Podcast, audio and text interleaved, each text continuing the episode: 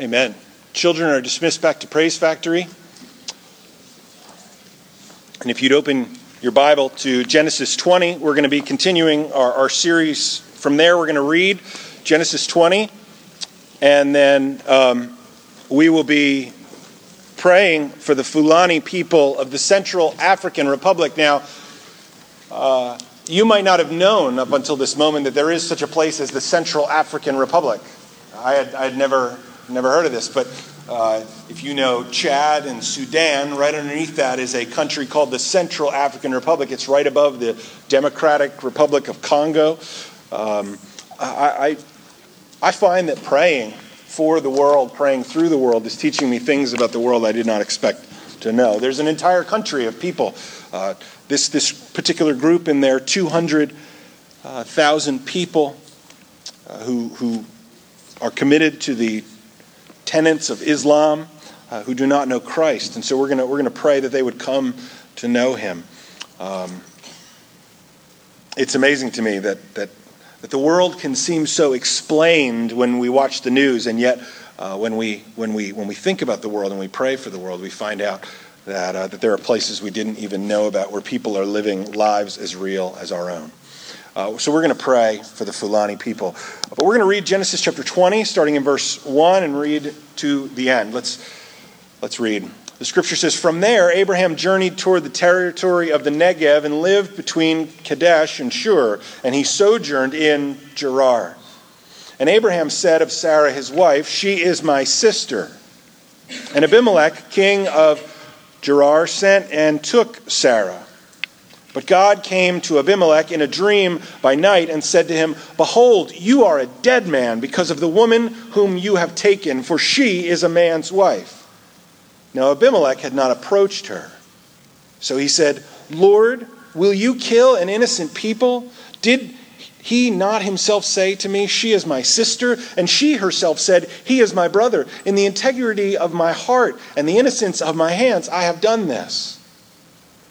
Then God said to him in a dream, Yes, I know that you have done this in the integrity of your heart, and it was I who kept you from sinning against me. Therefore, I did not let you touch her. Now then, return the man's wife, for he is a prophet, so that he will pray for you, and you shall live. But if you do not return her, know that you shall surely die, you and all who are yours. So Abimelech rose early in the morning and called all his servants and told them all these things, and the men were very much afraid. Then Abimelech called Abraham and said to him, What have you done to us? And how have I sinned against you, that you have brought on me and my kingdom a great sin? You have done to me things that have ought not to be done.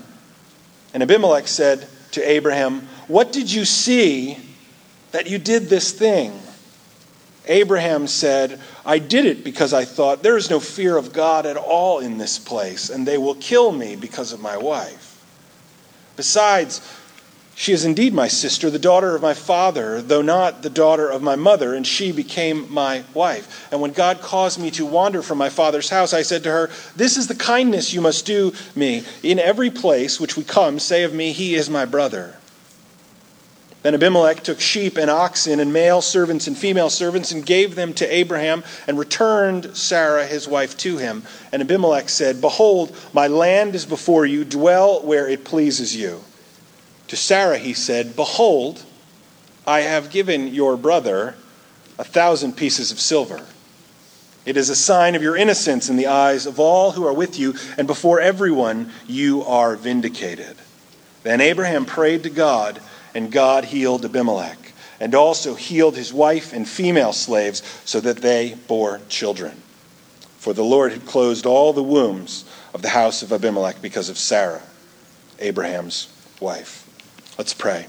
Father, we come before you having heard this text, having heard your word, having heard what you spoke.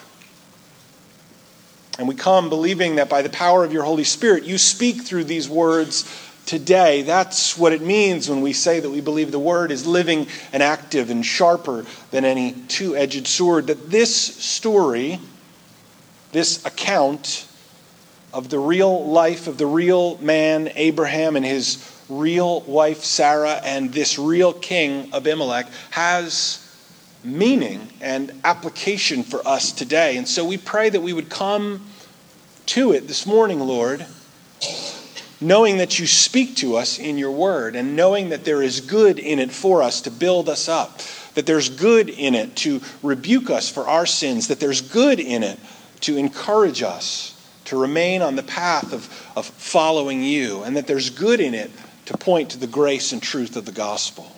We lift up the Fulani people, Lord. 200,000 people who do not and cannot know you because the word is not in their language, because no one is there preaching to them. And we pray that you would open an opportunity for some to speak the truth in the Central African Republic.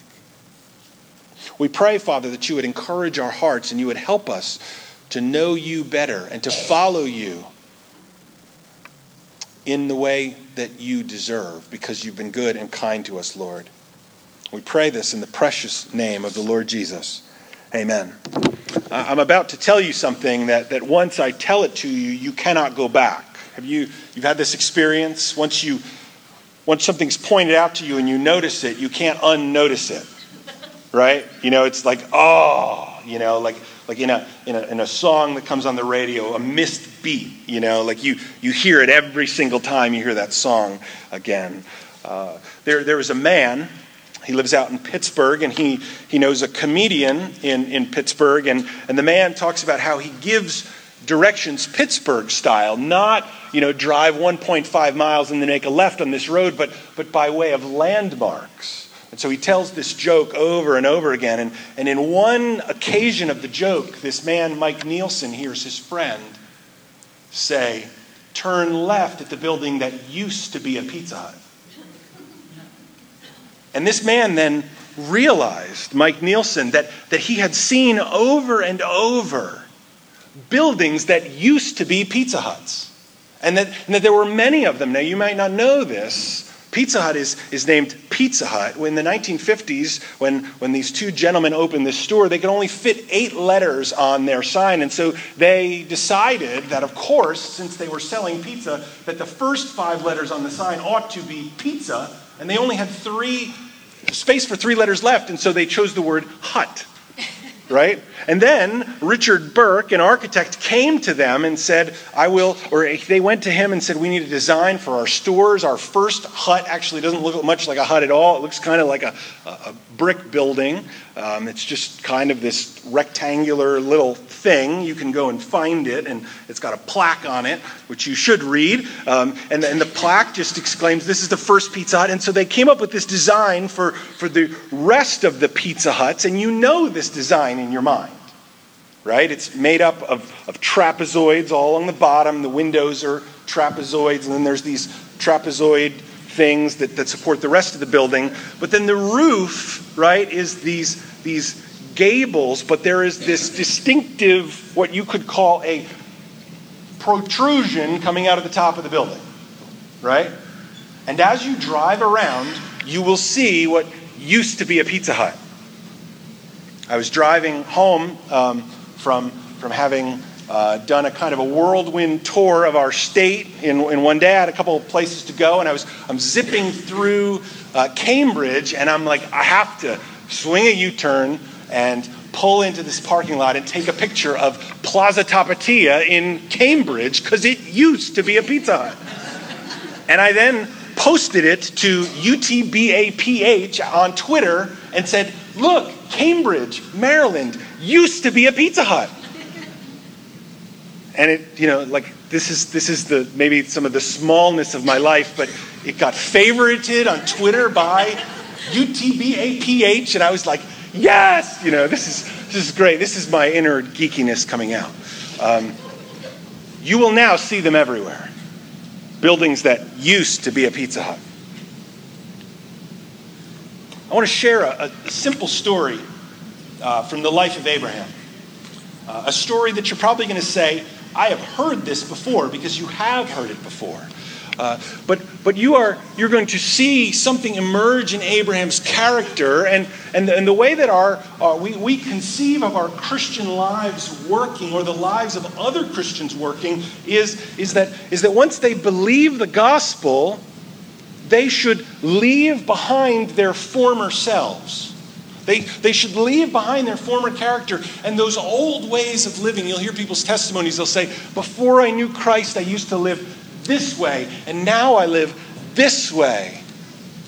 But there come these moments in their lives where you see their behavior on display and you say, I recognize that. That's from your old life. That's what you used to be, right? That's what you say you used to be. But maybe you're just who you used to be with a fresh coat of paint and a new sign. How, do we explain the apparent contradiction? We, we, we, we are living in a time right now um, in, in, our, uh, in, our, in our news cycle where there's a lot of dwelling on the fact that some extremely public Christians are not as Christian as they seem or so it seems. And this is seen as a, as a great stain on the church or on the cause of Christ. I think God has provided this story to us to help us. I, want to I want to kind of, by, by way of analogy, bring us to a, a point of understanding and peace that, that even though we used to be a Pizza Hut, right, there can be hope in our, in our life. There can, there can be truth, there can be consistency in the life of a Christian, even though people might recognize their old lives in them many times.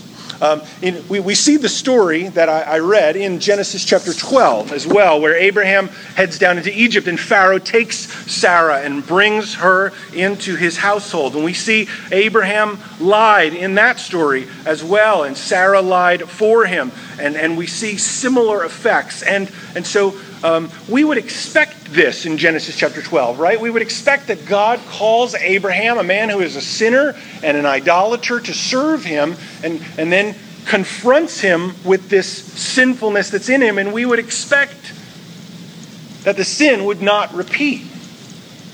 But here we are in Genesis chapter 20, and we see that the sin has repeated again. We expect failure from a new Christian. We expect to recognize parts of their, their old life and their old sinfulness, but we don't expect it from the great ones. And listen, we are, we are past Genesis chapter 15, where, where, where the Bible says Abraham believed God and it was credited to him as righteousness. This is a, an epic moment in the story of the scriptures. Abraham is highly regarded in the Bible. Psalm 105, verse 8 and 9 says that God remembers his covenant forever. This is, this is a psalm that's probably written a thousand years after the events of Abraham's life. God remembers his covenant forever, the word that he commanded for a thousand generations, the covenant that he made with Abraham. Remember that the Lord Jesus, when he comes, is called in Matthew 118 the son of David, the son of Abraham. Abraham is a highly significant figure. He is, he is one of the great ones in the scripture, and yet here we see his sinfulness on display in the Bible for all to see. The exact same sin he has committed again. Well, let's, let's talk about how we, how we explain this, how we think through this. Uh, so, so he tells the sister lie again. She is my, my sister. Um, let's, let's show a little bit of grace and compassion to Abraham in the sense that he is probably caught in a habitual sin. This is something that he's done over and over again, something he's done so much that he cannot even recognize it anymore. You'll, you'll recall in the Bible in Isaiah chapter 6 that when, when Isaiah sees the Lord high and lifted up in the temple, that he is immediately confronted with his own sin, the sins which, which are common in his culture, which perhaps he does not even recognize in himself, but which, which seeing the, the presence and the holiness of God, that, that God's presence and holiness draws this out from him. What does Isaiah say? He says, I am a man of unclean lips, and I dwell amongst a people of unclean lips. Lying in this manner, in this way, might be a very common thing given the times. Take a moment, more like 15 seconds, and think. You can think about this later. Think about what is it that you do? What is it that, that you think about? What is it that you are tempted to rationalize in your own life? What, what sins which are contrary to God's word are you willing to say that's okay because everyone else around me lives that way too? This is socially acceptable, and therefore that means it's okay, it's all right. It does not make it so. It just means that everyone around you is sinning in the same way. Abraham may be sinning in a way that he doesn't even realize, or he has slipped back into a pattern without even noticing it. Abraham tells this lie. The king comes and takes Sarah again. A different king brings her into his household. God, though, graciously confronts Abimelech with this sin. Imagine having this kind of dream, thinking you had a great day. Newcomers on your land, you've, you've heard rumors of the beauty of this woman. You have, you have brought her into your home. This is, a, this is a good day. We've made a good acquisition. It's good to be the king. And then in the night, God Himself comes to, to you in a dream and says, You are a dead man. Imagine having that kind of dream. I have I have dreams like I, I drive onto a bridge and then it collapses. You know, I have dreams like like uh, I've got to I've got to pay a bill and there's no money. I have dreams that I have to preach a sermon. How in the world does this happen? And I don't have notes. I have no message. It's like I had all week to think about what I was going to say Sunday. How am I here? And I wake up in like a cold sweat. Those are scary. Imagine having a dream and God Himself saying, You are a dead man because of what you've done. You will die for this sin. This is another man's wife. You have transgressed a sacred boundary. But Abimelech had not approached her. She was in his household. He had taken her, but he had not been with her yet. He had not yet pursued her. And so he appeals to the Lord. He appeals and he says, he says, "Are you going to kill me? I'm innocent." You're going to you're going to punish me for this? I'm innocent of any sin. Did not the man himself say to me, she is my sister, and did not she say, He is my brother? I did this in the integrity of my heart and the innocence of my hands. I think this is an interesting development. Uh, Abimelech appeals to the idea that there are different degrees of wrong. Many times, I think evangelicals can, can become guilty. We can, we can so flatten the idea of sin. We can say, all have sinned and fallen short of the glory of God. All sins are equal in the eyes of God. This is true. All sins are an offense against God's dignity. Yes, but we can, we can make it seem like certain sins are just as bad as other ones. They are in, in one sense, but there are degrees of sin. There are, there are differences in sins committed. There are sins which, which in a, an economic sense, before the world, are less bad than others. There are sins in God's eyes which are of a greater degree of heinousness. Uh, Puritan William Perkins points out that there are degrees in committing sin. Uh, very much the idea uh, how if, if, if, you were to, to go to the, to the pool, you know, you don't know how, how, how icy the water is. And so what do you do? You maybe test it with your toe or with your hand before throwing the whole body in. There are degrees of involvement with sin. Perkins draws out from James chapter 1, uh, verses 14 and 15, this scripture where he says each person is tempted when he is lured and enticed by his own desire. Then, and here's a here's a, an image, the image of, uh, of, of the, the birth of a child. Then desire, when it has conceived, gives birth to sin, and sin, when it is fully grown, brings forth death.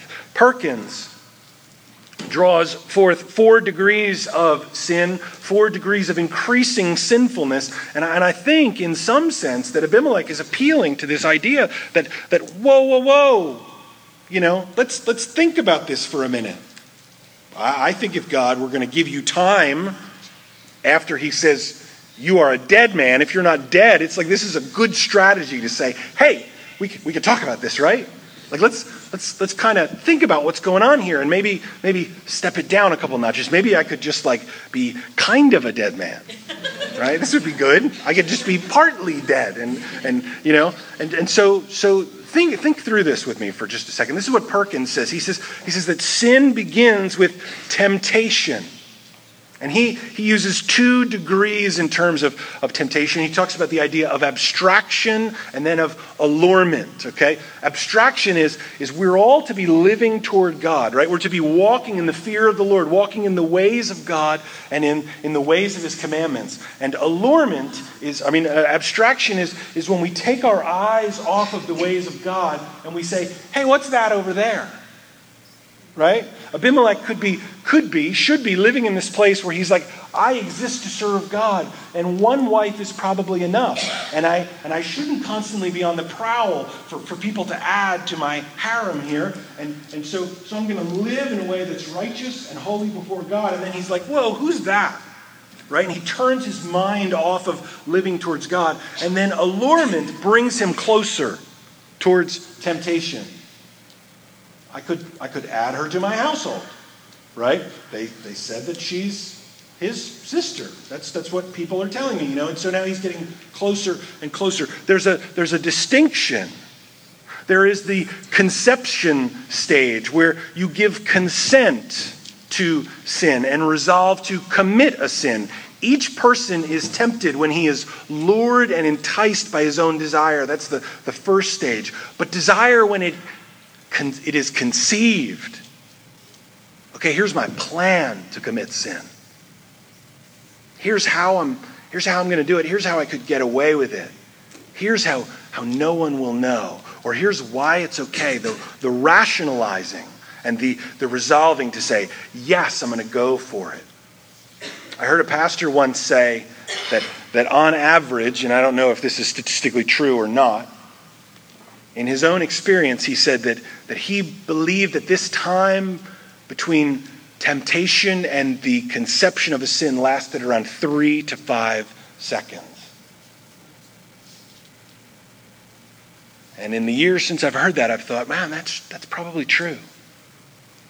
A temptation crosses our mind, and you can say, wow, let's think about that. Or you can say, no, no, not going to go there. No, and press it down and crush it. Desire, when it is conceived, gives birth to sin, and sin, when it's fully grown, brings forth death. There is the birth of sin, there's the committing of the act. And then, and then a fourth stage, Perkins calls perfection, which is sinning by custom, where John would say in his letters, uh, No one who practices sin is of the Father or is born of God. No one who is a believer practices sin. This is, this is when you have said, It is okay. I am good with this. I believe that God will not punish me for this, or I'll confess it later. And by custom, you then begin to commit that sin over and over and over again. Perkins believes that James is saying that, that, that when that lifestyle reaches full growth, it brings forth death and condemnation. What is, what is Abimelech saying here? He's saying, Whoa, whoa, whoa, whoa. I am, I am, maybe, and maybe he's not, I don't, don't believe he's saying this in his head, but think about what he's arguing towards God. He's saying, okay, you know, temptation, yeah, I've consented to, to bring this woman to my house, but, but I've not tried to make her my wife. No, no, no. No, no, no. I've not gone anywhere near her. And, and I, was, I was given bad information. I, I, don't, I don't think I'm totally guilty. I think that, that our legal system uh, is built on this, this idea that, that we can determine guilt and then later apply sentencing. That, that we can say, You are guilty of a crime, you have trespassed. And Abimelech has indeed trespassed against the Lord and against Abraham and against Sarah here. But to what degree of guilt is he guilty? Criminal law speaks about mitigating circumstances, circumstances which, which would decrease or increase the level of guilt. And Abimelech here is making an argument that, whoa, I am not guilty, perhaps in a way where I am worthy of death. Let's, let's talk about this. God said to him in a dream, Yes, I know that you have done this in the integrity of your heart, and it was I who kept you from sinning against me. Therefore, I did not let you touch her. Think about Abraham has, has done a, a grievous thing here, and he has lied about who his wife is, and his wife has once again cooperated with him in this sin but God is confronting something in Abimelech, his own temptations, perhaps, his own sinfulness. He's warning this man against his, his polygamous lifestyle. Perhaps he's confronting one who takes women into his home against their will, warning him of judgment by giving him this instructive example. And God is saying, Yes, I allowed you to stray into these tempting circumstances because of the wickedness of your heart, but I kept you at this point to show you my grace and my kindness. He's giving Abimelech an opportunity to repent here. What do I do? He's thinking in his heart. The Lord says, Now then, return the man's wife, for he is a prophet, so that he will pray for you, and you shall live. But if you do not return her, if you refuse to repent, if you refuse this warning, know that you shall surely die, you and all who are yours. If you allow this sin to be fully grown, it will bring forth death.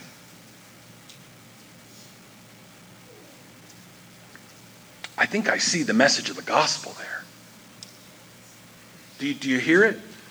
The, the idea of, of someone going along in their life, not perhaps realizing, as was said earlier, that their sins are like scarlet, that their, that their sins are evidence against them, and that, and that the marks that are on them mark out the fact that they are worthy of condemnation, and perhaps they don't even know it. And the Lord says, Come, let's reason together. Look at your sinfulness. The Bible says that all have sinned and fallen short of the glory of God. Come, let us reason together. Though your sins are like scarlet, they shall be white as snow. And the person, when a, when a human being hearing confrontation of their own sinfulness says, Yes, I am a sinner, they find the wages of sin might be death, but the free gift of God is eternal life in Jesus Christ.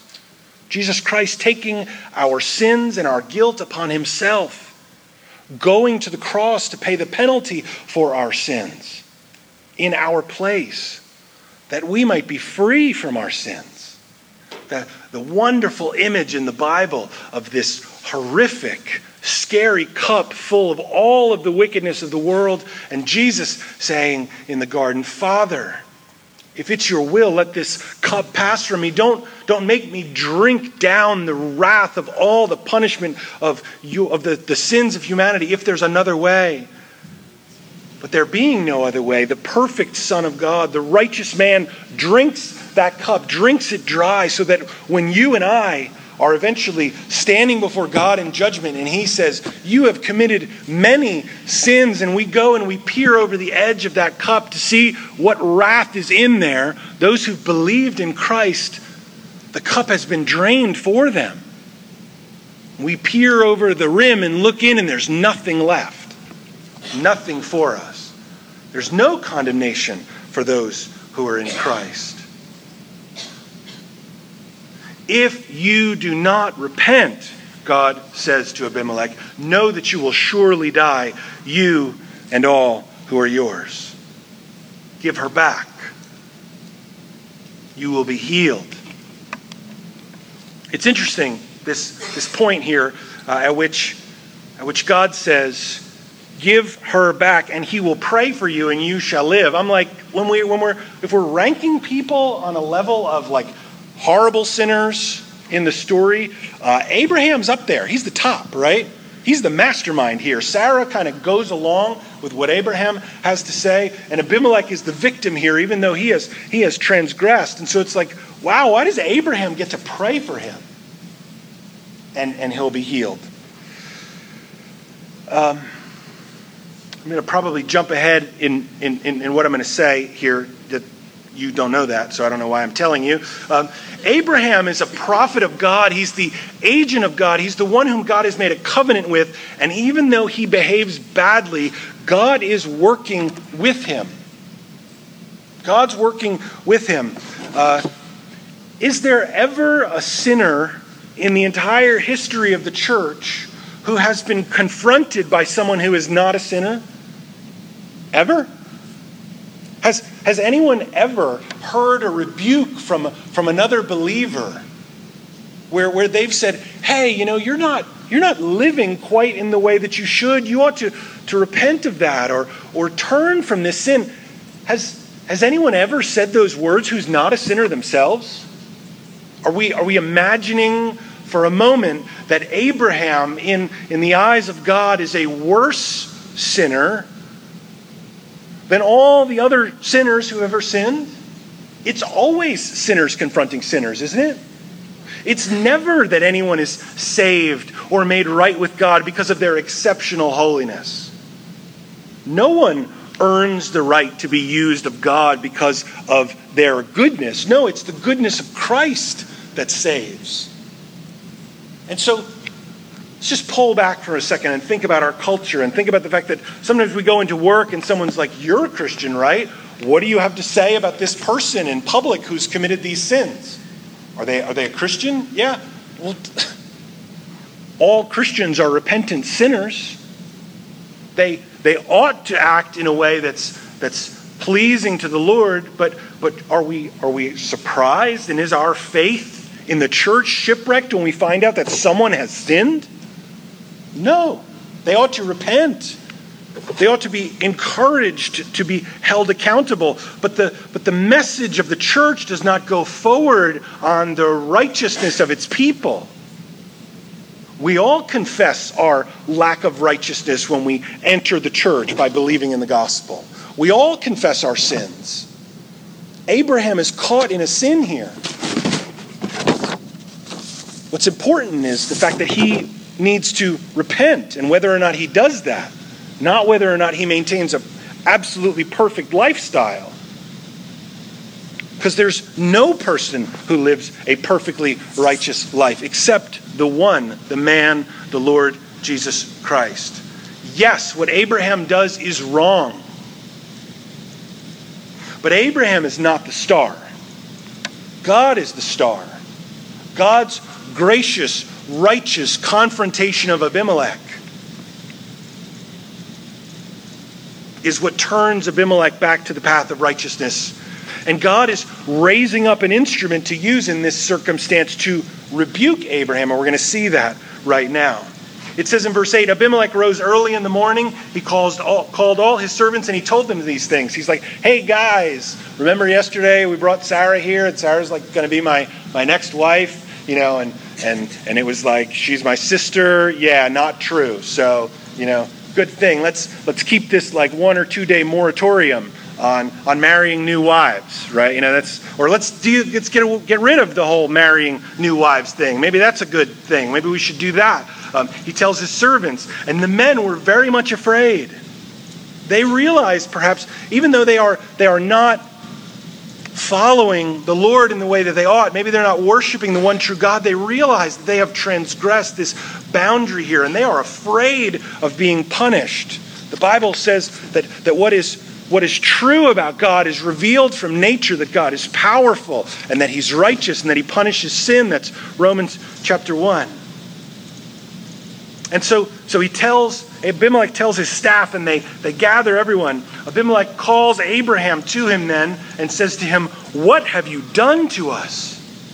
How have I sinned against you that you've brought on me and my kingdom a great sin? You've done to me things that ought not to be done. You, you claim to follow the one true God, and you've done this unrighteous thing.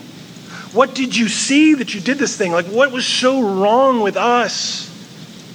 What was so horrible about us that you thought that this was appropriate or okay, that you could sin against us?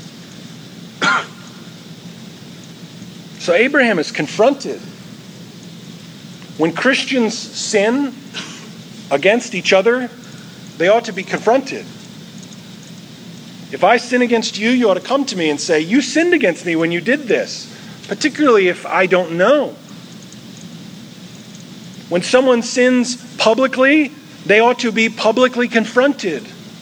When someone is put forth as an example of righteousness in the culture and they sin, it is good for the culture to see the church say, that's not right. But in our rock throwing, tolerant society. Isn't it amazing that, that we live in this society that champions tolerance? And yet, if you, if you read the comments on any news article, uh, it seems like there's, there's thousands of people out there who are charged with incredible degrees of toxicity, just spewing all kinds of nastiness all over the internet. We, we, we don't we seem to make up our minds and conclude that someone is guilty before asking them any questions. I think there's an important principle here. Abimelech says, Why have you done this?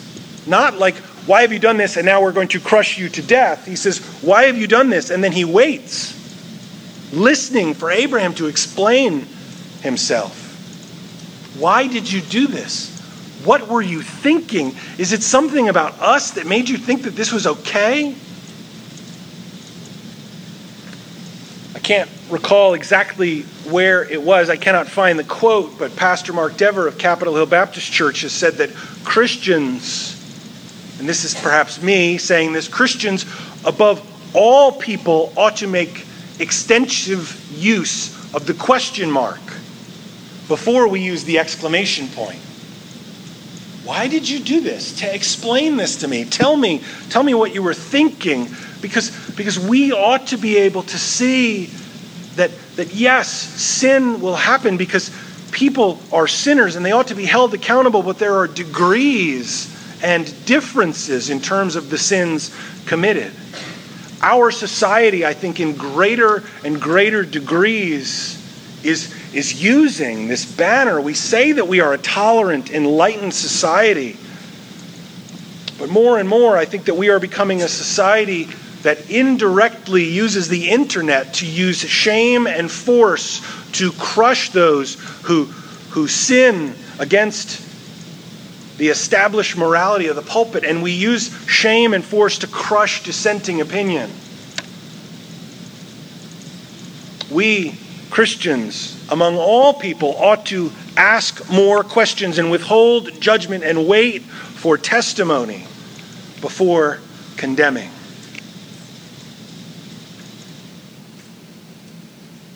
Abraham answers. Here is his defense. Abraham said, I did it because I thought there is no fear of God at all in this place, and they will kill me because of my wife.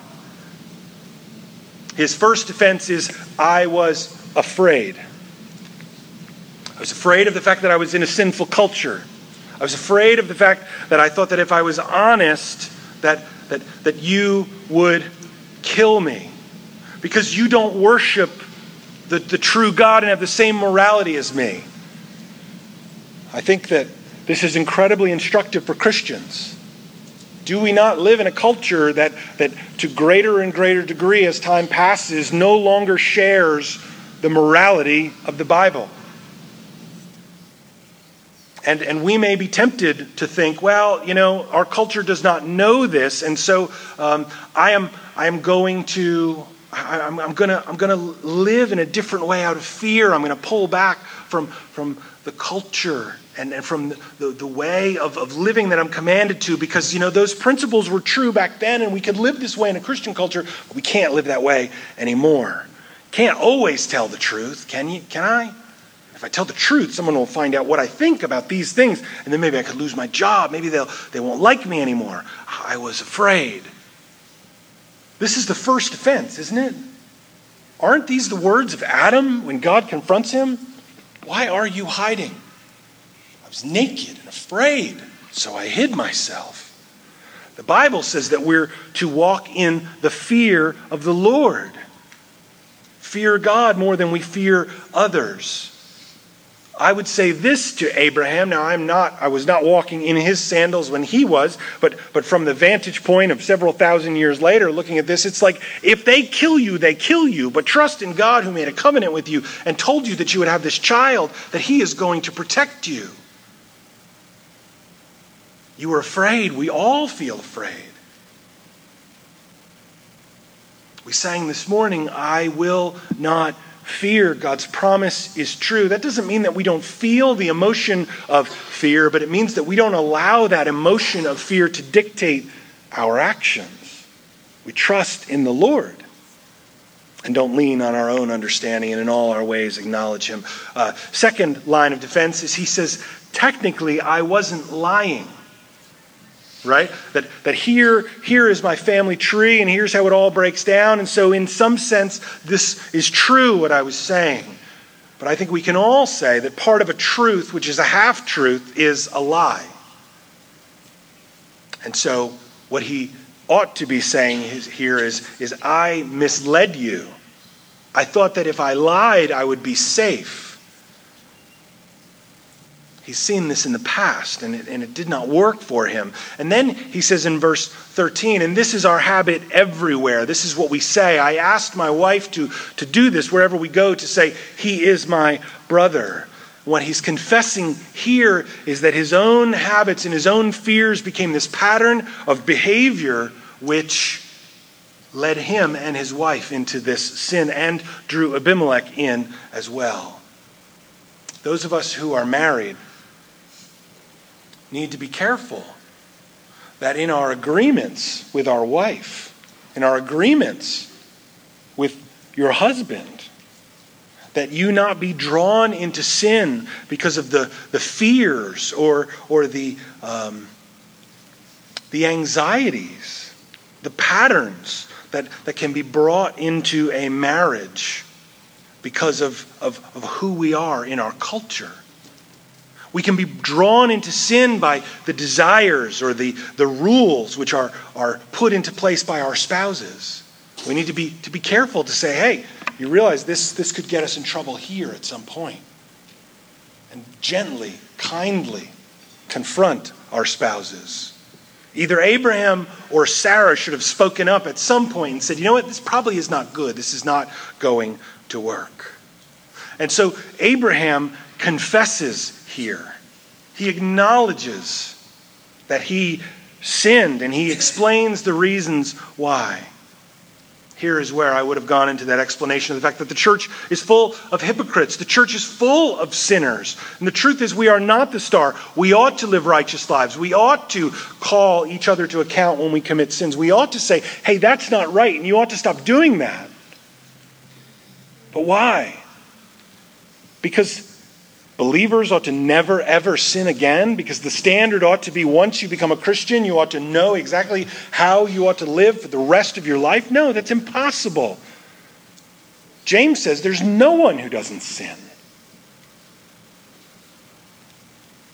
But what we ought to do is to say, repent of this sin because that is good and righteous and shows your devotion to Christ. Repent of this sin because continued persistence in this sin draws you away from Christ. Repent of this sin because continued persistence in this sin damages the reputation of Christ in the eyes of those who see the church. Our perfection is not the message, Christ's perfection is we ought to be seen as responding to the message of the gospel and repenting. Well, we see Abimelech's settlement. It says that um, uh, Abimelech took sheep and oxen and male servants and female servants and gave them to Abraham and returned his wife to him. This, this gift is a, a gift of testimony. Many times in our house, I will say to my children, right, we, we have uh, around, around bedtime, they will say, Can we have ice cream?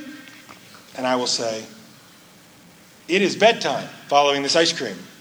Should you choose to consume this ice cream, you are doing it as a testimony that you will then not complain and go to bed. Right? In Bible terms, let this be a testimony against you. Right? I am buying your cooperation with this ice cream. You, you choose to consume it, you then choose to go to bed. Right? We want ice cream. Okay, go ahead and eat it. And then sometimes it works like it's supposed to, and sometimes it does not.